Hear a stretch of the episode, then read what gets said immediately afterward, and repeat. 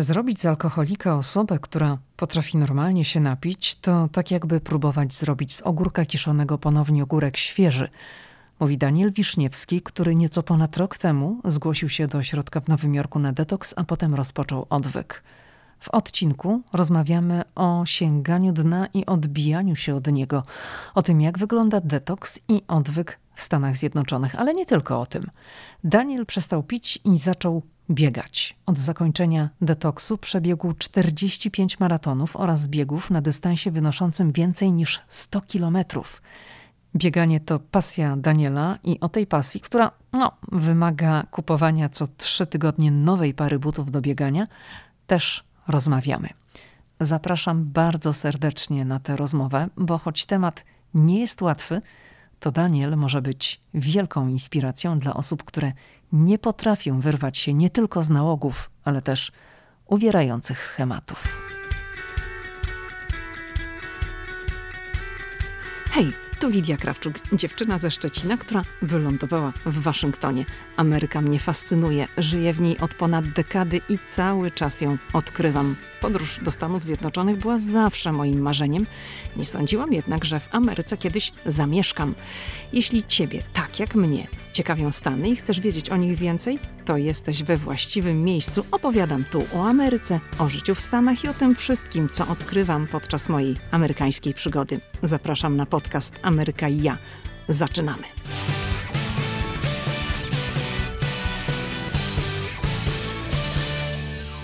Cześć Daniel. Witam Lidio.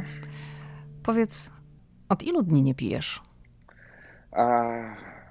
Liczę to od dnia, kiedy wyszedłem z detoksu, a było to 4 lipca 2020.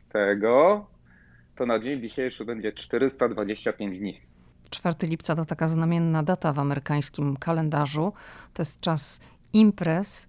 No i trochę takiego świętowania, również z użyciem alkoholu, szampana, piwa, co kto lubi. Nie miałeś wtedy takiej pokusy, że wychodzisz 4 lipca? No pokusa była. Jadąc, szczerze mówiąc, z tego detoksu Uberem, to widziałem, jak ludzie szli z baksami piwa, kolejki w monopolowym. No ale ja zajechałem do domu i wodę piłem. Dobrze, to zanim będziemy dalej rozmawiać o również między innymi odwyku w Stanach Zjednoczonych, o detoksie, to chciałabym, żebyś na początek powiedział kilka słów słuchaczom o sobie. Czym się zajmujesz, gdzie w Stanach mieszkasz i skąd przyjechałeś z Polski? Mam na imię Daniel, mam 40 lat. Do Stanów przyjechałem w 2002 roku, do Nowego Jorku. Tak zostałem do chwili obecnej w tym mieście. No i pracuję w budowlańce, dokładnie robię karpenterkę, stolarkę. Daniel, to jak to się zaczęło? Skąd ten alkohol w twoim życiu? Bo myślę, że każdy z nas gdzieś tam sięga po alkohol, ale na zasadzie rekreacji. U ciebie ta granica została przekroczona. Jaka była ta droga? Jak to się stało? Wiesz, to jak się to zaczęło, to do tej pory, tak do końca jeszcze trudno powiedzieć, ale ja chodziłem także na rehabilitację i tam próbowaliśmy znaleźć źródło tego. No zaczęło się to ogólnie, to jak u wielu, człowiek lubił się zabawić, wypić. Później były pewne traumy w moim życiu. Jak mama umarła, brat umarł młodszy. No i też popijałem, przestawałem, ale wyszło na to, że później już popijałem cały czas i straciłem kontrolę nad tym. Dlaczego przestałeś? Czy to była twoja decyzja, czy ktoś bliski cię zmusił, bo to nie jest tak łatwo? Wiesz, z nałogiem, to nie tylko z piciem, z wieloma nałogami to jest tak, że jeżeli sama tego nie chcesz, to nikt ciebie nie zmusi do tego. A ty chciałeś? Tak, ja chciałem. Żona mnie rozwodem straszyła. Były różne sytuacje, przeróżne, gdzie to był moment do przestania, ale oczywiście dopóki sam nie zadecydowałem, to nic nie było w stanie mnie przekonać. A czemu przestałem? Już tak wiedziałem, że nie mam kontroli nad tym, jak dzisiaj pamiętam, bo poszedłem na detoks 29 czerwca. 28 czerwca, to była niedziela, obudziłem się rano, oczywiście w stanie strasznym, jak to zawsze, w weekend. Byłeś po imprezie, tak? Po jakiejś balandze? Ja wiem, normalnym grillu, no, ale u mnie to były stany ciężkie wtedy, ponieważ ja już nie piłem dla smaku, ja piłem, żeby się upić na umór po prostu. To nie było, żeby wypić 2-3 drinki dla zabawy, ja piłem tylko po to, ile weszło, albo padłem. No i tak wstałem wtedy w tą niedzielę i siedzę, patrzę w to lustro, już praktycznie muszę do prawo jazdy zajrzeć, jak mam na imię, bo nie wiem, o co chodzi w ogóle. No i mówię, nie no, koniec z tym wszystkim, no ale tak patrzę na siebie, dalej w to lustro, a ja siedzę i się leczę piwem, żeby dojść do siebie. Ja mówię, no przecież no znam siebie, wytrzymam co do jutra, pójdę do pracy, przemęczę się do godziny 4 i w drodze powrotnej wiem, że już do domu nawet nie dojadę, a już tak zwaną tutaj pajtówkę, czyli to jest coś w Polsce pomiędzy kwiartką a pół litra kupię i jeszcze przed przyjazdem do domu skonsumuję. No i że miałem kolegę, który kiedyś był na odwyku, opowiadał mi o tym, zadzwoniłem do niego, zapytałem się, który poleca i następnego dnia pojechałem do pracy, bo miałem klucze od pracy, dałem klucze, zdałem, wsiadłem w Uber i pojechałem na detoks. Szczerze mówiąc, ani żona mi nie wierzyła, ani chyba ja sam sobie do końca nie wierzyłem, że ja tam pojadę. Jedno co kolega mi powiedział, że na taki detoks, jeżeli na taki co ja szedłem, nie wiesz jak długo zajmuje przyjęcie ciebie. Możesz tam pójść, mogą cię przyjąć 15 minut, a mogą już czekać i 15 godzin, aż zwolni się łóżko, mówi, no to wiesz, żeby ciebie nie trzęsło, to weź sobie jakąś tam buteleczkę. A przepraszam, a to można tak z ulicy po prostu wejść i poprosić o detoks? Czy trzeba jakoś... Ja tak zrobiłem, tak. Mhm. Czy nie miałeś umówionego spotkania, jakiejś wcześniej rozmowy telefonicznej, z marszu poszedłeś? Z marszu poszedłem, ja się tak trafiłem, że akurat oddział detoksu, bo to było centralnie po pandemii, tutaj w Nowym Jorku, jak się dopiero zaczynało wszystko otwierać, oni nawet nie wiedzieli, dlaczego mnie ochrona puściła na ten oddział, bo oni jeszcze nie byli gotowi na przyjmowanie pacjentów. Więc wszedłem i byłem pierwszym pacjentem po pandemii u nich. Bo na czas pandemii zamknęli ten oddział dla chorych na COVID, żeby było miejsce.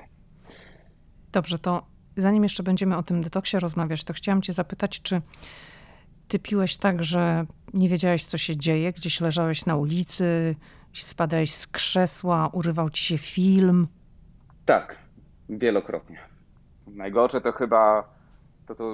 bo to, że gdzieś na ulicy padłem, że ktoś mnie podnosił, znajomi do domu doprowadzali, że leżałem, budziłem się na podłodze w domu, czy gdziekolwiek, to już była normalka po pewnym czasie, ale najgorsze to było, jak mnie policja na stacji metra pałkami budziła, a ja praktycznie już na torach, jeden przewrót i byłbym na torach z platformy spadł. Ale mimo to nie był ten moment, kiedy ty pomyślałeś, czas pójść na detoks. Nie, no przecież ja nie miałem problemu z alkoholem, bo to ja przecież chodzę do pracy codziennie, płacę rachunki, mam rodzinę, przecież nie siedzę pod Subwayem, nie żebram, ja nie mam problemu z alkoholem, ja przychodzę i piję sobie tak zwany tutaj nightcap, czyli drineczka wieczornego, no ale ten wieczorny drineczek to był średnio 3/4 litra u mnie. Wszystko chyba się nasiliło, jak była jeszcze pandemia i trochę nie pracowałem, bo wtedy już zacząłem praktycznie od rana pić, od rana do wieczora. Budziłem się i jedyne o czym myślałem to gdzie pobiec, bo liquor store większość też była zamknięta, który liquor store, gdzie jest dzisiaj otwarty, gdzie pobiec i kupić kilka pajtówek, żeby weszły do plecaka i mieć na cały dzień picia. Powiedziałeś, że przyszedł ten moment, kiedy uznałeś, że trzeba z tym skończyć, że żona groziła ci rozwodem, że zauważyłeś, że twoje życie się rozpada i tak dosyć spontanicznie podjąłeś decyzję o odwyku. Gdzie ten odwyk odbywał się? W Nowym Jorku? Tak, w Nowym Jorku na Flushing, to jest Flushing Hospital dokładnie, to jest na Flushingu. Jak wygląda? Bo ty mówisz detoks, czyli to jest jakaś różnica między odwykiem a detoksem? Bo to detoks, czyli takie odtrucie organizmu.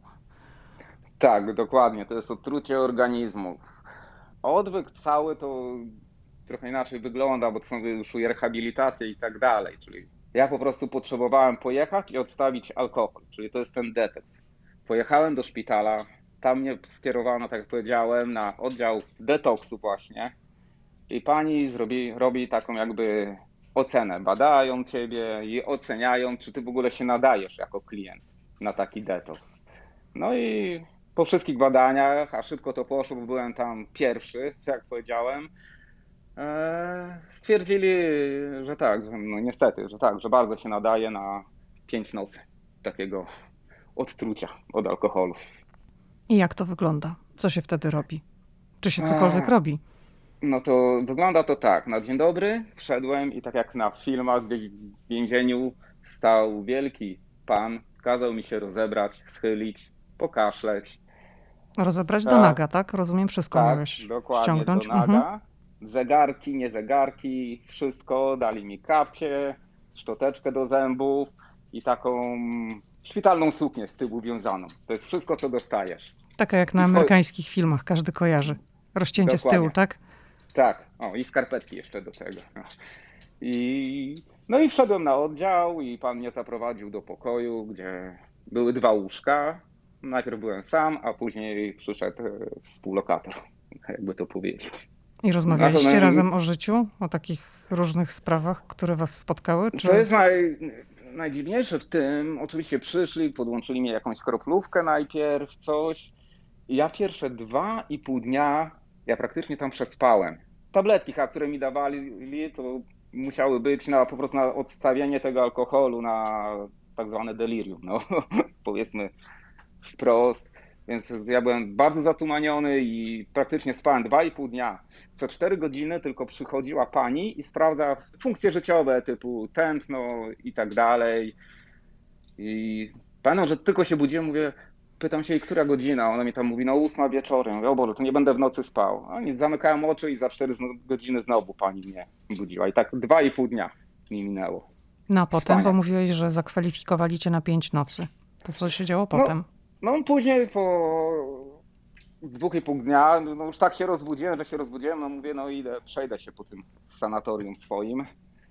I akurat tam jakiś remont robili i była świetlica, mówię, o to idę do świetlicy, ale pan nie mógł jakoś telewizora założyć, to ja oczywiście się odezwałem, że ja potrafię, więc założyliśmy telewizor, w nagrodę zostałem operatorem pilota przez 1 noc. No co to znaczy? To znaczy, że dostałeś... Mogłem, tak, wybrać, co będziemy oglądać tego wieczora, jaki film. I co wybrałeś? Szeregowiec Ryan. Okej. Okay. Tak, był chyba Braveheart i Szeregowiec Ryan. Oczywiście skonsultowałem to, bo już byli inni też pacjenci. Jednak daliśmy Szeregowiec Ryan. Taki detoks, na przykład, na który ja poszedłem, bo to jest w szpitalu, to nie byli także tylko alkoholicy, tam byli też narkomani, więc też ciekawych historii można było się tam różnych nasłuchać. Taki detoks, z czego to człowiek może nie jest jakoś dumny, bo lepiej jakby to się nie stało, ale w moim przypadku był potrzebny i też historie innych, jak potracili biznesy, rodziny, ponieważ ludzie, których tam zobaczysz, to ciężko było, po niektórych było widać, że to są zawodowi, alkoholicy czy narkomani, ale drudzy jakby nie to, że mają tą piżamę, to byś nie wiedziała z wyglądu i zachowania, czy nawet stylu mowy, czy to jest doktor, czy właśnie nałogowy narkoman albo alkoholik. To znaczy chcesz przez to powiedzieć, że są też tam ludzie, którzy wyglądają na wykształconych, którym dobrze się wiedzie w życiu, tak? No na przykład tak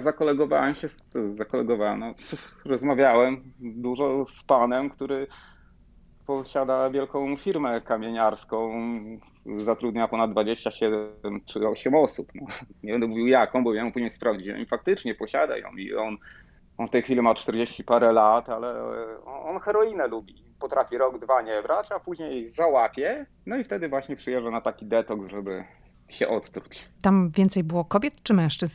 Jak duża była ta grupa wtedy, kiedy ty byłeś na detoksie? Było nas może wtedy koło 10 osób. Kobieta była jedna, z tego co pamiętam, to jakaś po rosyjsku mówiła, nie wiem dokładnie czy z Rosji, czy nie.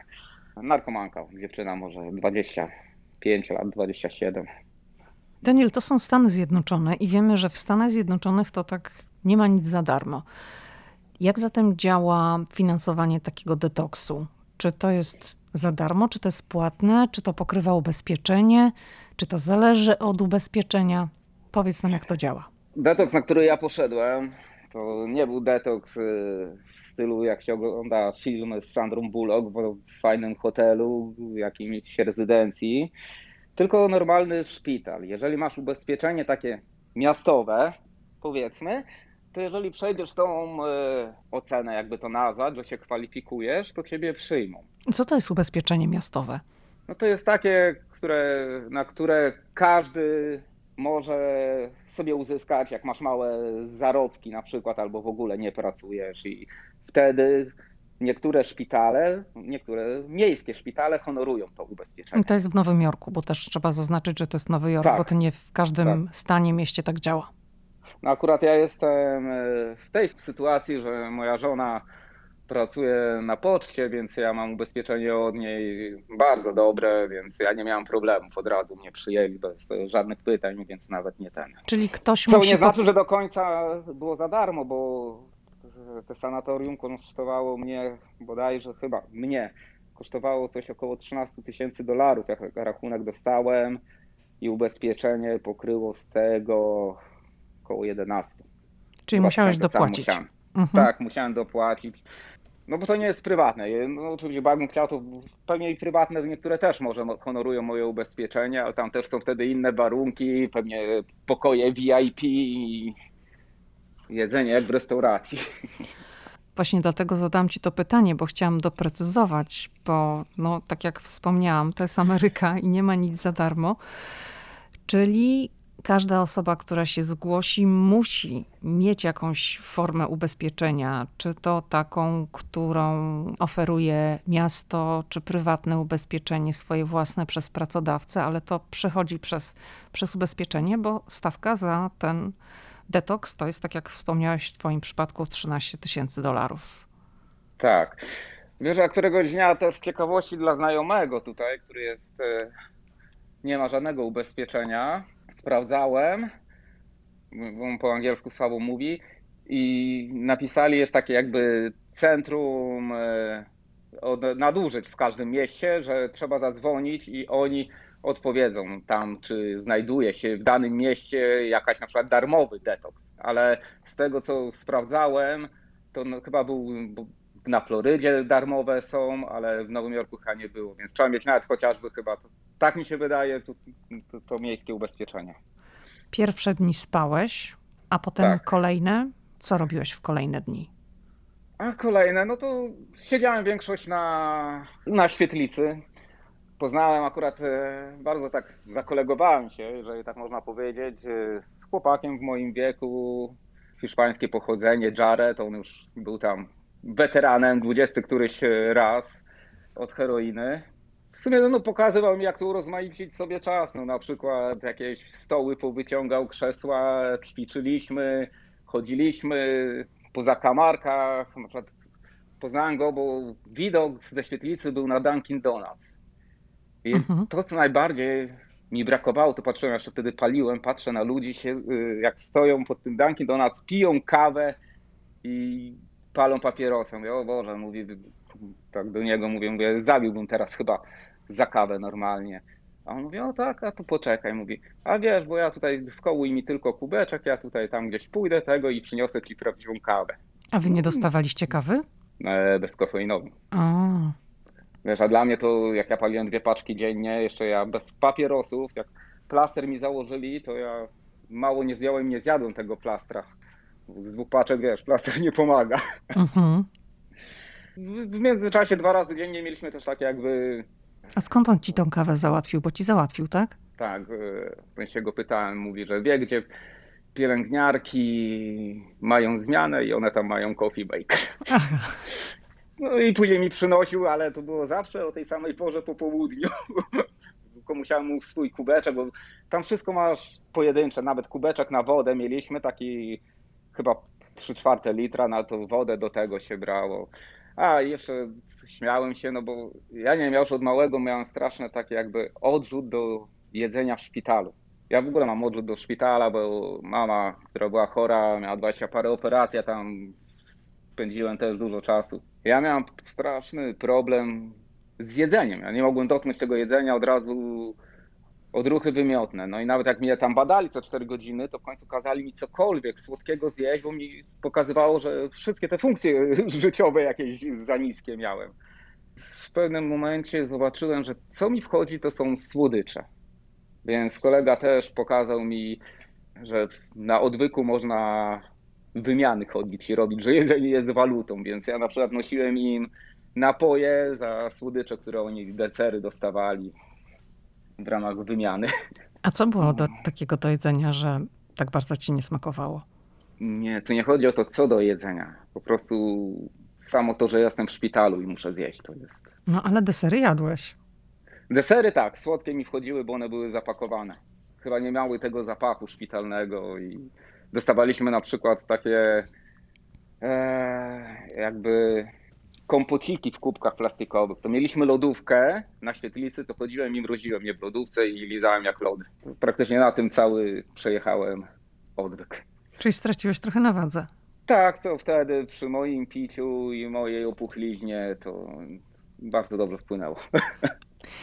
Daniel, z tego co opowiadasz, to taki detoks polega tak naprawdę... Nic tam nie robiliście, nie mieliście jakichś spotkań z jakimiś mentorami, tylko po prostu przyklejali wam jakieś plasterki. Najpierw odtruwali, spaliście, a potem ta druga połowa tygodnia, no to takie organizowanie sobie czasu, tak? Znaczy nie, no mieliśmy 2 razy tak jakby zajęcia rekreacyjne, typu przychodziła pani i kalambury robiliśmy i niby mentora też miałem, ale no... Powiem ci szczerze, że z nim raz rozmawiałem i nie wiem o czym za bardzo nawet. O co w tym chodzi? Detoks to jest, idziesz tam się odtruć, jak chcesz skończyć, bo wiesz, że sama nie potrafisz. A tak naprawdę odwyk dopiero zaczyna się, jak wyjdziesz. Wtedy albo sama sobie radzisz z tym, albo tak jak ja możesz iść na, to się nazywa outpatient, że idę po prostu na rehabilitację. Ja tutaj skorzystałem, to jest też w sumie... Każde ubezpieczenie praktycznie pokrywa, a jak nie, to są groszowe sprawy. Jest taka organizacja, oni po polsku też rozmawiają, Outreach. I tam chodziłem na spotkania z psychologiem, czyli z terapeutką oraz drugi raz w tygodniu na spotkania grupowe. I to jest to, co mi bardzo pomogło, ponieważ tam dochodziliśmy do tego właśnie na tych spotkaniach, że dlaczego w ogóle piję, co mi picie dawało. Bo ja nie wiedziałem, że na takich spotkaniach się robiło te za i przeciw picia, bo wychodziły też, że są rzeczy za, że człowiek wyluzowany się czuł, odważniejszy. No to było bardzo akurat mi potrzebne. A tobie co wyszło? No mi wyszło, no nie, no więcej przeciw, czemu nie pić, ale byłem zaskoczony, że na pewno właśnie odwagi mi dodawało. Ja odkąd piłem, to tam dopiero zdałem sobie sprawę z tego, że jakiś byłem bardzo asertywną osobą, a przez picie, ja nie wiedziałem czemu, ja się stałem, prawie że popychadłem u wszystkich.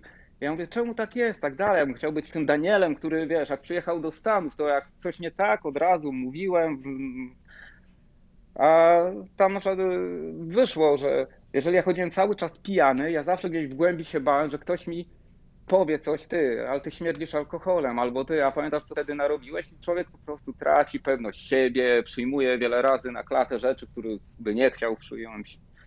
Picie to nie jest to, że ja skończyłem tydzień pić i poszedłem i już nie piję. To zajmuje miesiące, a nawet lata. I tak my alkoholicy mówimy day by day, dzień po dniu, aby dzisiaj się nie upić. Nawet nie wiesz skąd przychodzą wielokrotnie takie chęci na napicie się, że, no, że z butelką razem bym to pił. No. A dalej ci przychodzą takie chęci, czy już nie? Są momenty. Odwyk ma tak jakby 5 faz. Pierwsza faza to jest taka jakby około 2 tygodni, to jest odstawienie tego alkoholu. No czyli w moim przypadku albo sama, czy tam sam się decydujesz na to i dajesz radę, albo tak jak ja, idziesz po pomoc na detoks. Druga faza, która tak się zaczyna po 2 tygodniach i trwa tak do 45-50 dni, to jest tak zwany honeymoon, czyli miesiąc miodowy, bo wytrzeźwieliśmy, wszystko jest fajnie, mamy pełno energii, nie wstajemy z kacem, 1000 pomysłów i w ogóle wszystko jest super. Dlatego miesiąc miodowy to nazywają. Po tym okresie nadchodzi ta zwana wall, czyli ściana, bo nagle na początku nie widzimy tego, ale wszystkie dalej mamy problemy, stare problemy jeszcze, które wielokrotnie przez alkohol czy przez narkotyki, które sami sobie stworzyliśmy.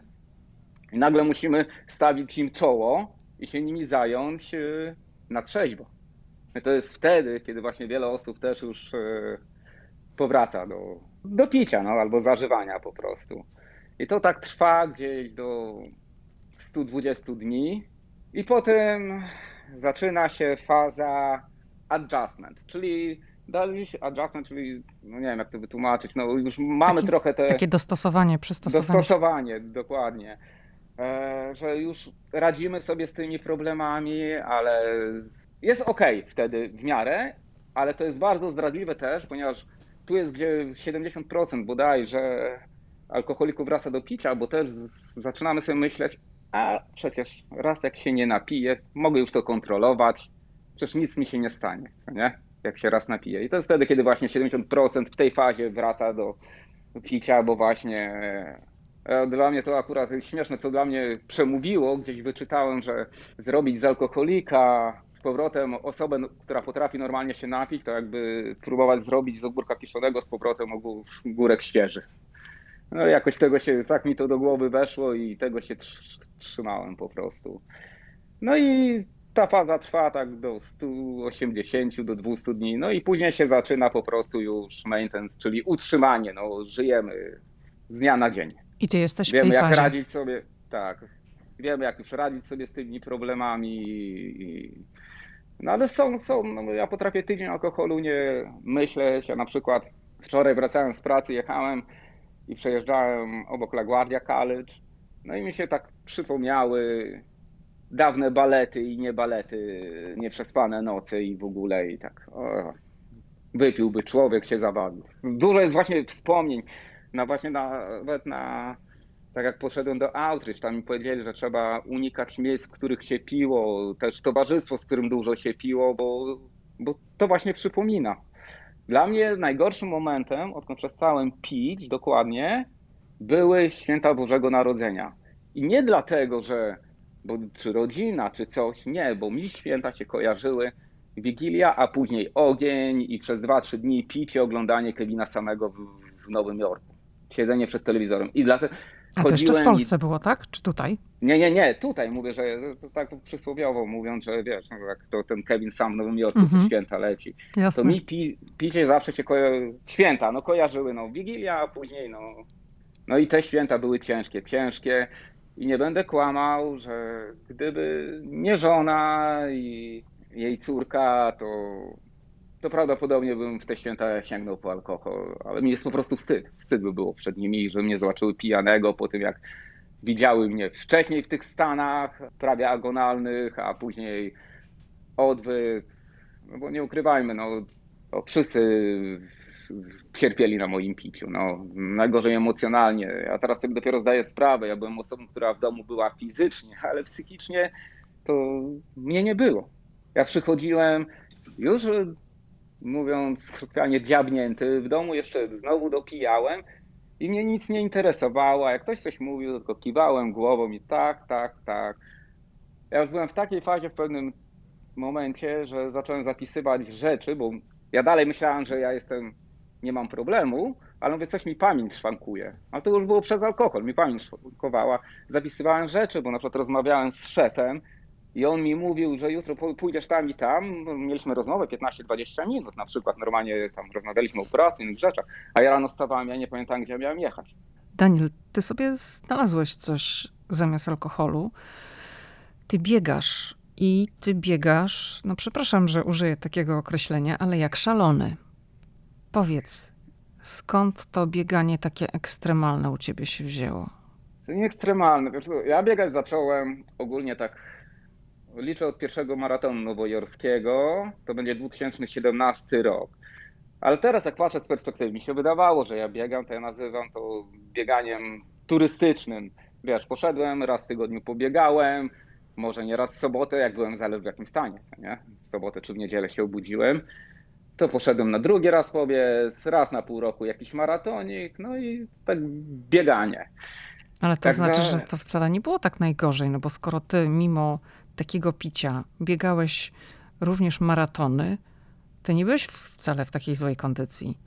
No wiesz co, nie byłem, to jest fakt. Ja teraz tak jak myślę o tym, to ja nie wiem jak ja to robiłem. Ja na przykład w międzyczasie już takiego ostrego picia Ironmana zrobiłem fulla, gdzie ja w połowie dystansu roweru dopiero trzeźwiałem, bo piłem do 2:00 nad ranem, a o 3:00 wstaliśmy iść płynąć już, więc... A powiedz, co to znaczy Ironman? No to jest triatlon, pływanie, gdzie płyniesz bodaj, zrobiłem nawet nie pamiętam dystansu, gdzieś koło 3,5 km płyniesz, chyba 224 km rowerem i pełny maraton na koniec jeszcze biegniesz. Więc no dodawałem, ale jak teraz pomyślę o tych moich treningach, mówiąc w cudzysłowie, czy właśnie o tych moich zawodach, gdzie ja trzeźwiałem w połowie albo dopiero na końcu, to jest też jedna z rzeczy, która mnie trzyma właśnie przy tym, żeby nie pić, bo przypominam sobie bieg tutaj w Nowym Jorku, Bronx, 10 mil, 16 kilometrów, gdzie pojechałem w takim stanie na bieg, że zabiegłem do Deli i piwo wypiłem w czasie biegu, żeby móc dokończyć bieg. To jeszcze zanim ja poszedłem 29 czerwca na odwyk, a jak zaczęła się pandemia, tak 3 tygodnie siedziałem w domu i tak patrzę na ten mój rower, na te buty do biegania, zegarki, to wszystko, te gadżety. No i oczywiście po pijaku i tak mówię, albo zacznij trenować, albo przestań oszukiwać sam siebie i po prostu sprzedaj te zabawki i nie wiem, zajmij się hodowlą patyczaków czy czegoś.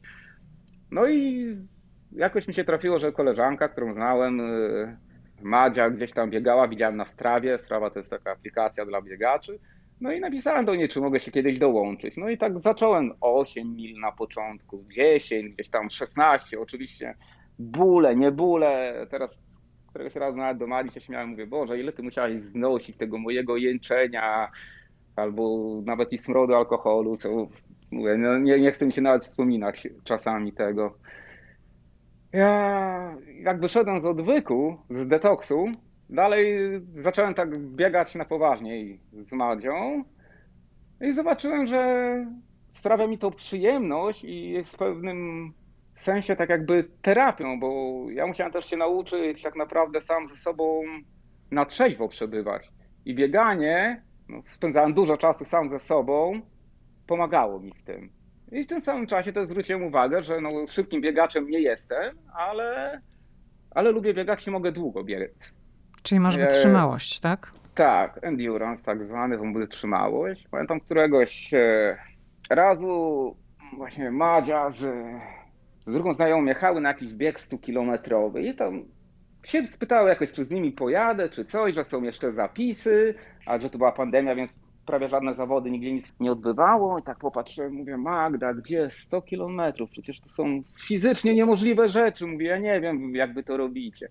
Ale Magda mówi, no to zapisz się, mówi, no nie przebiegniesz, to co się stanie? Ktoś ciebie zbije, nie wiem, karę ci jakąś da? Mówię, no nie, no. I pamiętam, że zapisałem się, pojechałem z nimi i przebiegłem to, byłem sam zaskoczony, drugie miejsce ja wtedy tam zająłem. W 11 kilometrów? Godzin. Tak. No i zajechałem do domu i mówię, no dobra, 100 km przebiegłem, co dalej? No i tak siedzę, no ale nic się nie dzieje, ja mówię w mieście, w cudzysłowie, bo pandemia jest. Gdzieś mi coś wyskoczyło, że jakiś bieg 100-milowy jest. No i tak samo mówię, no nie, czyli 160 km. Tak, mówię, no nie, no gdzie ja to dam radę, tak dalej. Mówię, a sobie to słowa Magdy przypomniałem, no ale co się stanie, jak nie przebiegnę? No nic się nie stanie, wsiądę wcześniej do domu w samochód i dojadę do domu. No i zapisałem się, 2 tygodnie później pojechałem, no i no to był ciężki bieg, to był pierwszy, to był mój ciężki bieg, pierwsze te 80 km przebiegłem fajnie, a drugie, no zaczęła IV Poison, nie wiem po polsku jak to się nazywa, po prostu całe nogi pokrwawione, ale skończyłem bieg, skończyłem w szpitalu, bieg skończyłem, ale finalnie pojechałem do szpitala z nogami, tak miałem poparzone i pokrwawione całe. No i oczywiście obiecałem sobie, że nigdy więcej, ale jak się przebudziłem już wieczorem, już na następny się zapisałem. Daniel, a jak taki bieg jest 160 km, 100 mil, to ile tam osób w takim biegu biegnie? Ile jest takich ludzi, którzy są w ogóle skłonni podjąć takie wyzwanie? Teraz będzie rocznica za tydzień mojego pierwszego biegu 100-milowego. Nas tam startowało bodajże na 100 mil 12 osób. I tam trochę, bo też masz inne dystanse, co nie? Masz 100 mil, 50. Było nas około 20 osób na wszystkich dystansach. Teraz za tydzień jako rocznicowy. No będziesz i biegł? Czy będę biegł, tak, za tydzień w sobotę. Jest ponad 200 osób zapisane. Ale są biegi, no, to, gdzie kilka osób startuje, kilkadziesiąt, kilkaset. Nie ma reguły. No dobrze, ale żeby wziąć udział w takim biegu, dla mnie w ogóle wyobrażenie przebiegnięcia maratonu to jest nie do wyobrażenia. Tutaj mówimy o dystansie 160 kilometrów.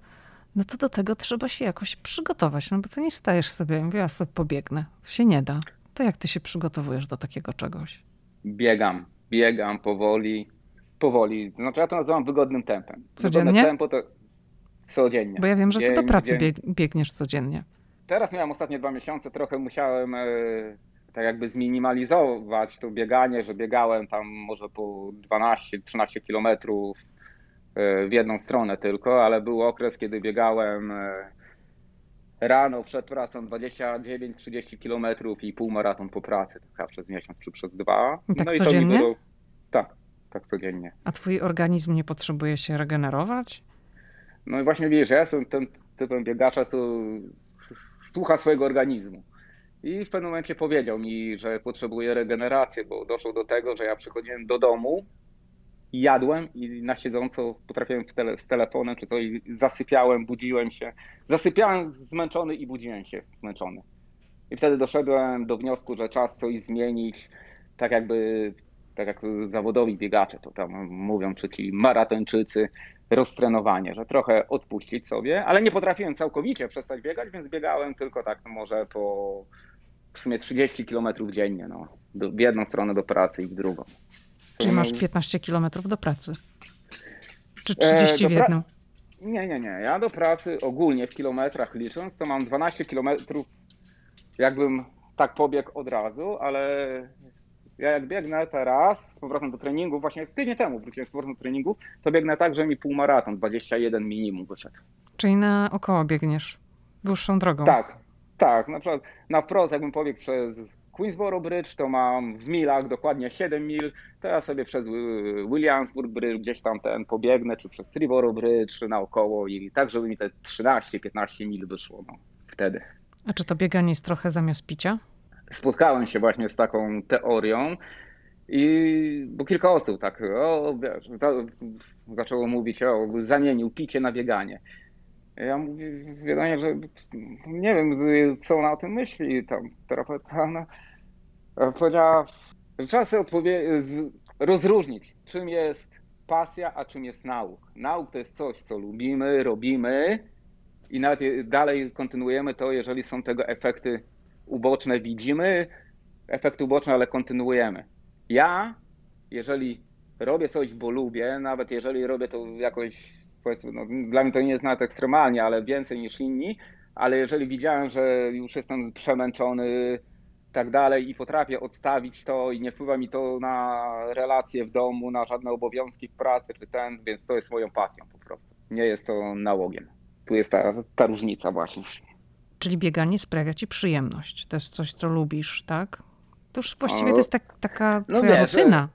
Powiem ci, wiesz, no zdarza mi się też do pracy nie pobiec, ponieważ no, ja, tak jak mówiłem, robię w budowlance w różnych miejscach, na różnych projektach, więc nieraz muszę pojechać na przykład metrem i zawieźć narzędzia, czy wrócić z narzędziami. Ale jak ja przyjdę do pracy bez biegania, to dla mnie kawa, Red Bull mi nic nie pomoże. Ja to wierzę, że to jest ten tak zwany runner's high. Ja przybiegam, jestem gotowy, ja mógłbym się nie przebierać i zaczynać pracować. A dlaczego ty chodzisz biegać Bo twoja żona mi mówiła o takich ekstremalnych godzinach. O 3:00 nad ranem wstajesz, idziesz biegać. Właśnie dlatego, że nie chcę, żeby mi to wpływało na pracę czy obowiązki domowe. Robię to rano. A robisz to kosztem snu? No tak, ale wtedy kładę się o 6:00 czy o 7:00. Wieczorem, tak? Tak. Mhm. Więc teraz na przykład robię na projekcie, gdzie zaczynamy o 9:00, więc no wstaję o godzinie 5:00, o 6:00 wybiegam i zdążam jeszcze wypić kawę. Mówię, zawsze próbuję to wszystko tak poukładać, żeby mi właśnie nie wpływało na obowiązki domowe czy zawodowe. Jak zauważyłem, że właśnie treningi po 30 mil, czyli to było, ile to będzie, około 50 km dziennie, po jakichś 2 miesiącach zaczęły wpływać mi na pracę, ponieważ byłem przemęczony, także w domu już nie miałem siły robić tego, co normalnie powinienem. Wtedy zredukowałem wszystko. Czyli dla ciebie maraton to już nie jest żadna atrakcja? Nie no, maraton to jest treningowo w tej chwili. Przebiegam. Dzisiaj miałem maraton robić, ale czasowo mi się nie wyrobił.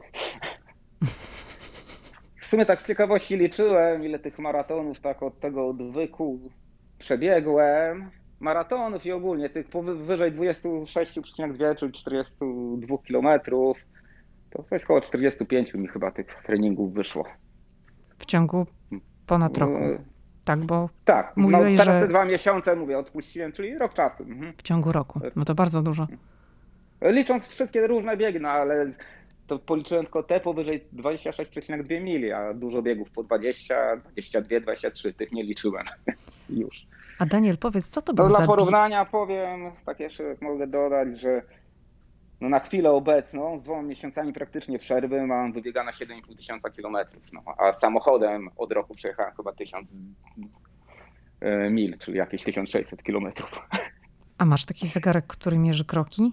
O tak, no nie, to jest następna sprawa, bo śmiałem się, że teraz nie piję, jak mi się pieniążki fajnie zaoszczędzą. No jak zacząłem biegać, to dopiero się wydatki zaczęły. Aha, bo wszystko wydajesz na sport. Buty, teraz ja biegam praktycznie 365 dni w roku, więc w każdej pogodzie, więc ubrania, layersy, kurtki na każdą pogodę, czapeczki, rękawiczki, skarpetki.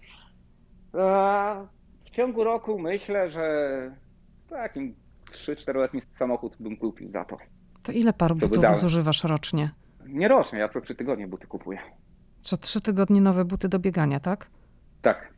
To powiedz na twoim zegareczku, ile robisz tak średnio kroków dziennie? A wiesz co, ja biegam tylko z zegarkiem, w pracy nie ubieram, ale średnio z pracą ze wszystkim to jest około 35 000 dziennie gdzieś kroków. No sam półmaraton ma jakieś 20, powiedzmy 5 000 kroków, no więc praca tak dalej, to a półmaraton biegnę przed pracą. A powiedz, co to był za bieg czy za wyczyn, bo widziałam w twoich mediach społecznościowych, tam jest taki certyfikat pokonania 1000 kilometrów w 29 dni od morza do Tatr. Co to było? A to wiesz co, to było, akurat wróciłem, to był jeden z 2 biegów, no które nie poszły mi tak jak chciałem, biegłem bieg noworoczny. Miałem w planach przebiec właśnie 100 mil, ale warunki pogodowe i jakoś nie czułem tego biegu, skończyłem po 70 milach, czyli to nie wiem, po jakichś 120 kilometrach na 160. I tak siedziałem drugiego dnia, to już poszedłem biegać, recovery run tak zwany zrobić. I kolega Jarosław Skalik zadzwonił, który jest z Jastrzębia, że gdzieś ktoś coś organizuje, właśnie jakiś bieg od morza do Tatr. I czy bym się nie zapisał, bo fajnie będzie jako parę osób z Nowego Jorku, że też się będziemy w tej tabeli. No i tak stwierdziłem, że super, tym bardziej, że wiedziałem, chciałem jeszcze jakąś motywację do treningu, zawsze dobrze mieć. No i tak zacząłem wtedy właśnie tak, połóweczkę rano. Mówię, to połóweczkę rano to fajnie wyjdzie, szybko to... A jak połóweczkę rano zrobiłem, to połóweczkę... Zabawnie to brzmi w ustach alkoholika, to i połóweczkę wieczorem, co nie? A później stwierdziłem, że połóweczka rano jest za małe, bo jest takie 3/4 maratonu, 18 mil zacząłem biegać rano i połóweczkę wieczorem. Zajęło mi to 29 dni, 1000 kilometrów, ale wiem, że gdybym nie pracował i mógł więcej biegać, to jestem w stanie to w ciągu 14-15 dni zrobić. A, czyli to tak po prostu się nazywa od morza do Tatr, to nie jest tak, że ty biegłeś od morza do Tatr? Nie, to był po prostu dystans od morza do Tatr. Daniel, to powiedz, czy jest jakiś cel sportowy, który ty chciałbyś zrealizować? No bo już ja nie wiem, jakie mogły być inne cele, bo takie ekstremalne realizujesz, ale może coś sobie tam wymyśliłeś. W tamtym roku moim celem był bieg Vermont 500 mil, to będzie około 805 km ponoć. Bardzo ciężki bieg, mało kto go tam kończy, 10 dni na to dają, ale jakoś tak wyszło, że przed samym biegiem miało być minimum 8 uczestników i tylu było, się zapisało, a przed samym biegiem udział potwierdziłem tylko ja i bieg się nie odbył. Więc na szybko znalazłem wtedy jakiś bieg 72-godzinny, tam chyba wtedy nabiegałem. To wtedy będzie mój najdłuższy dystans, jak 72 godziny biegłem, 378 km wtedy. Ale Vermont może w tym roku się odbędzie, jak więcej uczestników się. A taki 378 kilometrów biegłeś? Tak, 72 godziny. Sprawdziłem później na zegarku, to 5 z tego odpoczywałem. No. Że tu przysiadłem, tam coś zjadłem. Czyli to jest taki bieg, że możesz się zatrzymać i zrobić sobie przerwę, tak? To jest taki bieg, gdzie każdy jest wygranym, ponieważ ty masz 72 godziny na jego ukończenie i nikogo nie interesuje, czy ty zrobisz 1 milę, czy 501 mil. Tam ludzie idą po prostu sami siebie sprawdzić i mieć fan, ponieważ bieganie takich ultramaratonów to jest zupełnie inna zabawa niż bieganie maratonów czy szybkich biegów. No. Bardzo wielu fajnych ludzi poznałem z innych stanów, z którymi jestem znajomymi do tej pory. Te trzaski to jest twój pies, tak? Tak, no nie wiem, tutaj sekundę może. Idź na zewnątrz. Nie wiem, tak potrafi cały dzień na zewnątrz siedzieć albo leżeć, nic nie robić, ani się jak na złość. Też no może nic. Chce być w podcaście. Tak. Przymknę, to będziesz czekać. A jakiego masz psa? A wiesz co, jeden to jest pitbull, a drugi to córki, ale to taki szczurek mały, wiesz, biały. Nigdy nazwy nie pamiętam jego. A czemu sobie kupiłeś pitbulla? Bo to taki pies, wiesz, groźny. Pitbulla czemu ja kupiłem? Byłem na imprezie i gdzieś powiedziałem i na drugi dzień kolega przyjechał, że ja bardzo chciałem pitbulla, przyjechał mi z adoptowanym pitbullem, że adoptował dla mnie. Ja nie pamiętałem, że w ogóle tak mówiłem. Rozumiem, że wtedy byłeś pod wpływem alkoholu. Tak. To tak można, że ktoś się zaadoptuje i ci go, on go zaadoptował na siebie, tak? Tak. No i tobie oddał? Dochodzę do siebie, niedziela. I ktoś dzwoni. No ja oczywiście już dochodzę do siebie w cudzysłowie, więc nawet nie otwieram drzwi. W końcu dzwoni, otwórz te drzwi, mówi, wiem, że w domu jesteś. No patrzą, z klatką wchodzi i z pitbullem i tego, wiesz, no malutkie, ona wtedy 6 miesięcy miała. Ja mówię, co to? No mówi, no wczoraj tak mówiłeś, że tak pitbulla byś chciał, ten, mówi, a bo ty jesteś, mówi, dobra, to zostaniesz taki, mówi, ty mi tyle pomagasz, mówi, to chciałem dla ciebie coś zrobić, mówi, i adoptowałem tego pitbulla dla ciebie. No, mówię, okej, no i tak na początku nie wiedziałem, co zrobić, ale wiesz, to jest, jak adoptujesz psa, to one są... obcięte są, co nie? Uwierz mi, ten pies, jedyne co ci może zrobić, to zalizać ciebie na śmierć. To jest tyle krzywdy, co ci może zrobić. Nic więcej. No jest... Pitbulle tak naprawdę to były psy rodzinne. Chyba zacząłem się tym interesować. To gdzieś tam w latach 30. właśnie, jak wiesz, rzeźnicy byli na tyle sklepu, mieli mięso i tak dalej, to zobaczyli, że te psy są bardzo silne i trzymały pitbulle, żeby od śmietników z mięsem odganiały inne psy. Później ktoś jeszcze wpadł na pomysł, że one są tak fajnie silne, to do walki psów obciął im uszy, ogony, bardziej agresywny wygląd nadał i stąd się wzięła ta zła renoma tych psów. A tak naprawdę są psy rodzinne, one... Nie daj Boże, no ten pies ma już około 13 lat. Co się stanie, to drugi pies nawet bez zastanowienia też będzie pitbull u mnie. Ten mały szczurek to biega, gryzie wszystkich i tak dalej. Ja się śmieję, mówię, jaka jest różnica? Mówię, Nikita ma po prostu 2 tony nacisku. No i ona jakby ciebie ugryzła w łydkę, to by łydkę odgryzła. Ale jak taki mały piesek ciebie ugryzie, to tam małe skaleczenie. I dlatego ludzie mówią, że te inne psy są agresywne. Pitbulle zawsze bronię. Ale wszystko zależy też od wychowania. Jak pies ma miłość, to i będzie miłość okazywał. Jak agresją go traktujesz, to i agresją będzie odpowiadał. Czyli w sumie ten kolega to ci taką przysługę zrobił. Dobrze, że ci tego psa przyniósł. Tak. Nie, no bo ja chciałem pitbulla i zawsze po pijaku, wiesz jak to po pijaku, to co chcesz, to jeszcze bardziej chęci nachodzą. To wtedy szukałem tego, ale później na trzeźwo, a to nie, bo to, bo za drogo, bo coś. A tak przyprowadził psa, zostawił i pojechał do domu. Jak dzisiaj pamiętam, to było wieczorem późnym w niedzielę, wszystkie sklepy zamknięte, poszedłem i u mnie w deli tylko mieli tak na rogu jedzenie dla kotów, jej kupiłem i rano dopiero zacząłem googlować, co się psom karmi takie małe, o co tu w ogóle chodzi. Kochana psina, no. Dobrze, to porozmawialiśmy chwilę o psach, to wróćmy jeszcze do tych ekstremalnych biegów, bo mówiłeś, że ten jeden był 273 km, o ile dobrze zapamiętałam. I że 378. Aha, dobrze, 378, widzisz.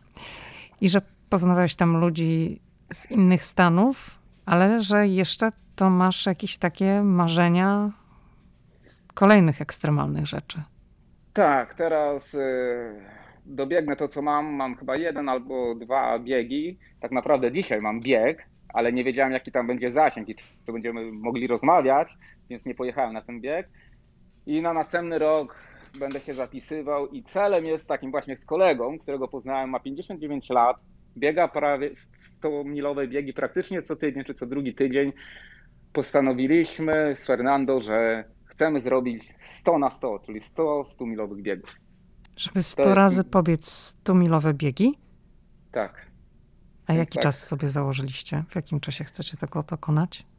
Wiesz, ja przebiegłem póki co 2, a Fernando przebiegł chyba już 7 czy 8, no ale no w tej chwili ja mówię, musiałem trochę zwolnić, bo był na przykład taki miesiąc, w którym zrobiłem 400-milowe biegi, nie? W ciągu miesiąca.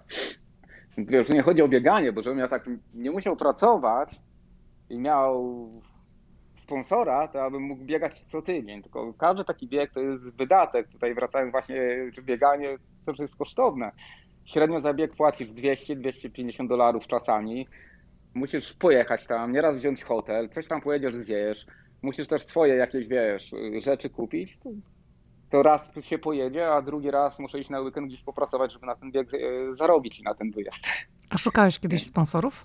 Nie szukałem, ale nie ma co sponsorować. No, wyników nie mam jakichś, żeby Nike mnie ubrał.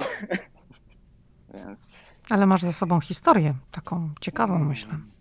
Nie mogę powiedzieć, także firma, w której robiłem, była bardzo taka, sam właściciel firmy robi te Ironmany, triatlony, więc był bardzo tak wyrozumiały, pozwalał mi czasem, wcześniej skończyć, przymykał oko na wiele rzeczy, na przykład, albo też sam mi proponował, czy chcę dzień wolny po takim biegu, jak skończyłem w niedzielę, w poniedziałek trzeba było iść do pracy, czy nawet jak przyszedłem, no to wiadomo było, że na 110% nie pracowałem. Trzeba rozróżnić te maratony od ultramaratonu. Maratony to zazwyczaj maratończyk, ja dopiero teraz to na przykład rozkminiłem. Maratończycy to wszyscy ci, co trzymają te diety, czasy, heart rate sprawdzają, wszystko, wiesz, tego. I maratończycy biegają, a ultramaratończycy mają tak jakby na wszystko, wiesz, trochę tak wykładają i po prostu wywalone. Idziemy, biegniemy i... Oczywiście masz jakieś tam goals, wiesz, chcesz ukończyć ten bieg, ale nie ukończysz, to też jest fajna zabawa, nie walczysz o każdą minutę, o każdą sekundę. Mówię, gdzieś z kimś zaczniesz rozmawiać i nagle patrzysz, a ty już 2 godziny wolniej biegniesz niż byś chciała, bo z kimś się fajnie tobie rozmawia. No ja poznałam, mam w tej chwili koleżankę właśnie w Waszyngtonie, Tamari, kolegę Fernando. Teraz robiłem taki bieg 100-milowy, poznawałem takiego Joela i on pisze, czy będę tam w New Jersey na noworocznym biegu. Mówię, że nie wiem tego, gościa na biegu tylko widziałem, mówi, Daniel, ale jak coś, bo ja akurat mieszkam 15 minut od tego biegu, ja wiem, że ty masz 2,5 godziny jazdy tutaj, jak chcesz, to możesz sam z rodziną przyjeżdżaj, wiesz, możecie u mnie się zatrzymać jak ten przed biegiem, żebyście rano nie musieli jechać.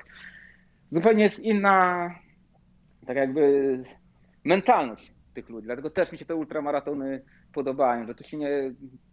Jest jakaś rywalizacja, ale jest taka zdrowa, nie ma ty, bo ty 2 minuty szybciej, wolniej przebiegłeś, to mówimy o godzinach. 2 godziny w tą, 2 godziny w tamtą, albo na biegach na przykład 10-dniowych 2 dni w tą albo w tamtą. No i czemu, jak ja na przykład teraz tak wagi nie trzymam, ale jak trzymałem, wyrzeźbiony byłem, no to dla mnie był taki fajny excuse, bo tam jest wszystko, co niezdrowe. Tłuste sneakersy. Ja na przykład osobiście biegam ultramaratony na Pepsi i sneakersach. To jest moje paliwo. Żadnych żeli, niczego, żadnych innych posiłków. Pepsi i sneakersy. Ja tak 3 dni potrafię biec. Ale Daniel, ja ciebie widziałam, bo my się przecież poznaliśmy osobiście. Rozmowę nagrywamy zdalnie, ale widzieliśmy się osobiście. Ty jesteś jednym chodzącym mięśniem. No nie. To kiedyś było lepiej. Tak powiem. Ja nie wiem, jak może być lepiej. Ale no, mi się spodobały te biegi. Mi to chyba dużo też daje, wiesz, takiej właśnie w tej asertywności i pewności siebie dużo bieganie, że coś mogę, że coś mi wychodzi, że coś robię dobrze.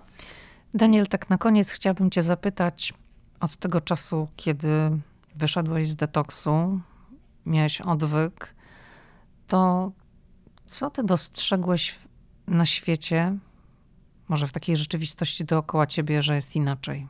Czy ten świat wydaje ci się fajniejszy, czy mniej fajny? Co, moje życie obróciło się dokładnie o 180%. Ja mam kontrolę nad swoim życiem w tej chwili. Wiesz, nieraz podejmuję decyzje i nie zawsze rezultat jest taki, jakbym chciał. Nieraz te decyzje są złe. Ale wiem, że ja to zrobiłem na trzeźwo i na chwilę obecną, w momencie, kiedy podejmowałem tą decyzję, to przynajmniej wydawało mi się i intencje były, że to jest najlepsza decyzja. A wcześniej to, co robiłem, to wszystko było na odwal się, po pijaku, nieprzemyślane, aby tylko zrobić, aby z głowy i zapić problem. I uwierz mi, od 2020 roku rozwiązałem tyle problemów, co nie mogłem przez 13 czy 14 lat rozwiązać. I też bieganie mi w tym pomaga, ponieważ biegając mam czas na przemyślenie, na spokojnie. A kiedyś to by było albo w nerwach, albo po pijaku, albo coś. Nie, w tej chwili mam dużo czasu biegając, przemyśleć za i przeciw podjęcia jakiejkolwiek decyzji, którą podejmuję. I życie jest całkowicie inne, no, nawet relacje w moim domu. Ja tak jak mówię, ja byłem fizycznie, a mentalnie mnie nie było. Nikt ze mną się nie dzielił problemami, bo po co, bo i tak ich wysłuchałem, bo wysłuchałem, ale i tak nie partycypowałem w rozwiązaniu ich, czy nawet próbie, co nie. Wszystko było takie kiwanie głową. Relacje w domu, zawodowe, znajomości, wszystko obróciło mi się w pozytyw. Nie chciałbym wrócić do picia. Nie mówię, są dni, kiedy bym się napił, ale tu największym takim skarbem, jakby to nazwać, jest właśnie rodzina, ponieważ mi by było po prostu najzwyczajniej w świecie wstyd napić się i żeby oni to widzieli. Bo gdyby nie oni, to myślę, że były momenty, żebym już, nie wiem, czy powrócił do takiego picia, jak piłem, ale na pewno bym się złamał. Daniel, cieszę się, że zgodziłeś się o tym opowiedzieć, a właściwie właśnie jeszcze jedno pytanie chciałam ci zadać. Dlaczego się zgodziłeś o tym opowiedzieć w podcaście? Bo to są takie osobiste bardzo sprawy, ale byłeś otwarty, żeby o tym mówić. Dlaczego?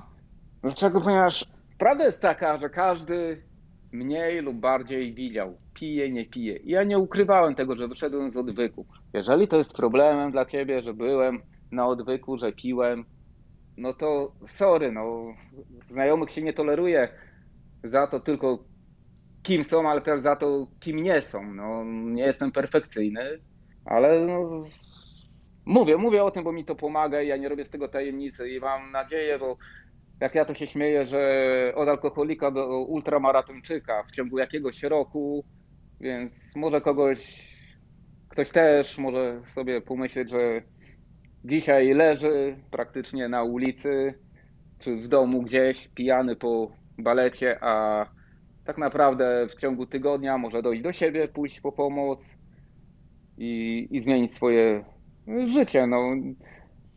Dlatego o tym mówię, no. Że zawsze jest tak naprawdę wyjście i nie ma za późno. Daniel, bardzo ci dziękuję za udział w podcaście. Życzę ci z całego serca, żebyś wytrwał w tym postanowieniu i cieszę się, że podzieliłeś się swoją historią tutaj z nami wszystkimi w podcaście. Okay, ja też dziękuję bardzo. To tak naprawdę takie coś na te, właśnie ten podcast, że ktoś zauważa coś, co robię, to jest też motywujące i następna rzecz, która, że nawet ty mnie zaprosiłaś do podcastu, bo nie piję i biegam, a biegam, bo nie piję. No. Więc następna rzecz jakaś, wiesz, że człowiek jakoś tak się dowartościowuje trochę.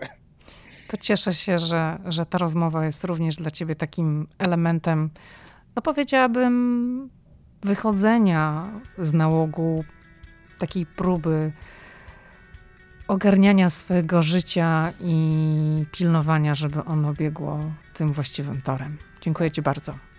Ja dziękuję bardzo.